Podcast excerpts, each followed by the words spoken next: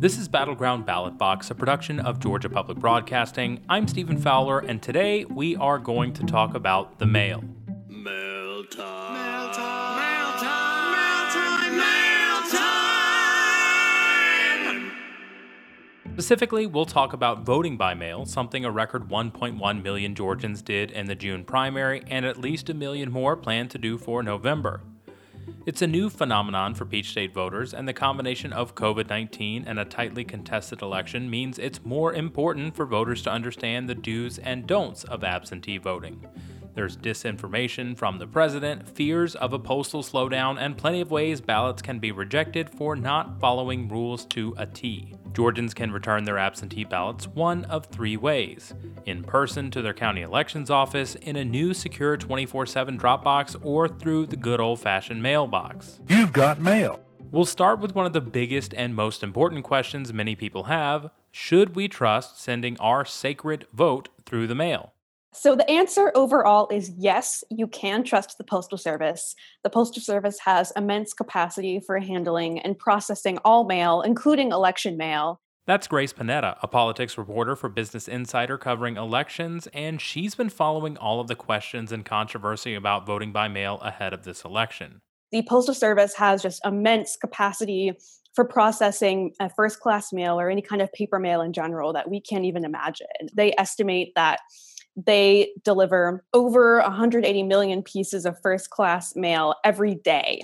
So, for example, even if all of the United States' is voting eligible population, even like if 200 million Americans all voted by mail, that would still be only a little bit more than what they process on a daily basis. So it's not so much an issue of capacity. You don't have to worry that they don't, you know, have the resources or don't have the ability to process mail ballots. But there is a big voter shaped caveat to all of this. However, people do need to be sort of responsible for getting their ballots in on time, for understanding the rules and the deadlines in their state, because really the only way that your ballot won't get delivered on time is if you wait until the very last minute to mail it. Uh, first class mail each way takes about two to five days to process. And the Postal Service has this year committed to delivering all election mail at a first class rate and even at the above first class rates. They, you know, they've committed publicly to really prioritizing the delivery of election mail. But with that said, you know, it's really up to people following the deadlines and being aware of those rates of delivery. In Georgia, that means requesting and returning your ballot early, even though the law technically gives you more time. Right now, you can request an absentee ballot up until October 30th, but that application has to be received, the ballot has to be prepared, mailed to you, you have to get it, fill it out, and return it all before the deadline. Panetta says there are bigger picture changes happening with the Postal Service that are worth noting, but have been morphed into misinformation that might make you trust the mail less. The US Postal Service is a giant government agency that employs over 600,000 people. It operates everywhere in the United States and every single zip code it delivers mail to. And so, sort of a lot of the big headlines earlier this summer about the post office were concerns over um, some of the new measures put in place by Postmaster General Louis DeJoy, who is a shipping and logistics executive who came into the role in June and instituted a number of cost cutting measures that you know included limiting late trips and extra trips in some cases limiting overtime and there was just an immense backlash to that because he was a trump donor and a republican political donor had no prior experience working in the postal service and so that sort of set off a lot of alarms for people but overall the situation got very muddled and there was a lot of misinformation going around particularly about the removal of sorting machines and blue collection boxes. There just were so many viral articles and viral tweets and social media posts about people raising panic oh someone saw a truck of blue collection boxes being moved it must be a conspiracy to undermine the election well in reality many of those posts that went super viral were eventually debunked and the truth ended up being a lot more you know boring which is that you know the US Postal Service has seen massively declining first class mail volume since pretty much the Great Recession. Still, Georgia and pretty much every other state has seen an increase in voting by mail, even before the pandemic caused many voters to switch voting methods to one that avoids in person contact. That puts additional strain on your local elections officials. So in 2016, for example, 60% of Americans voted in person on election day. About 23% or 24% voted by mail or absentee. And a lot of that was in states that are now running their elections entirely by mail, like Oregon, Washington, Colorado, Utah, those places. So it is a huge change. In 2016, in over half of US states, fewer than 10% of people cast their ballots by mail. So it is a massive, massive change, I would say, for most states. Then there are some complications with some court cases seeking to make absentee voting easier or harder for November's election. So in Georgia, in late August, a judge ruled that officials have to accept ballots that are postmarked by November 3rd and arrive by the 6th. There was a similar decision in Pennsylvania last week and a decision in Michigan. And those are actually quite significant. And Pennsylvania was similar to Georgia, where the judge said if there's evidence the ballot was mailed um, by November 3rd. They have to be accepted if they arrive by the 6th. And then in Michigan, a judge ruled that election officials have to accept ballots that are postmarked by November 2nd, the day before, and arrive up to 14 days later. And these are extremely important because one of the most common reasons ballots get rejected every year is for arriving past a deadline or arriving past a deadline and not having a, you know, a, a postmark or some evidence the ballot was put in the mail before election day. Then there are some states, like Georgia, that have changed rules to make it easier to vote absentee and easier for your officials to count them. You can request your absentee ballot online for Georgia at ballotrequest.sos.ga.gov and then track the status of your ballot throughout the process at another site, georgia.ballottrax.net. That's ballot T R A X, and we'll also have those links up on our website. Also, most counties in Georgia have at least one secure drop box that is monitored 24 7 as a new option to return the ballot without dealing with people or the Postal Service. And counties can now begin processing absentee ballots two whole weeks before Election Day, opening up the envelopes and doing everything but tabulating who those votes are for. But what happens if something goes wrong and officials reject your absentee ballot? Don't despair. Every single state requires you to sign the outside of your ballot envelope.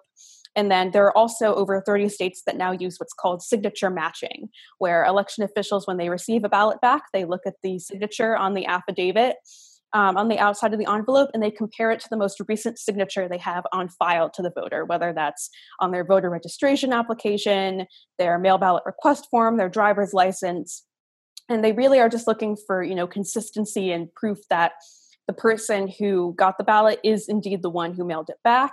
Um, also, you know, in some most states now that do use signature matching or require a witness signature, also now have a cure process where if there's an issue with the voter's ballot, if there's a missing witness signature or there's a big discrepancy in their signature, the voter is notified and given a chance to correct the error and fix their ballot because you know there, it is important to have these security measures with mail ballots but it can sometimes raise concerns that people are can be disenfranchised and it is true that mail ballots do have a much higher rate of rejection than votes that are cast in person but more and more states now are expanding ways for voters who had an issue with their ballot to go and fix it and make sure their vote is counted so, when you get your absentee ballot because you've requested it early, make sure to fill out your choices by completely filling in the ovals.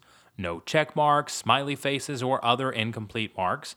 When your ballot is scanned, the scanner in the voting system measures how much of that oval is filled in to determine what's a vote, what needs to be reviewed by a human, and what is probably just a stray mark.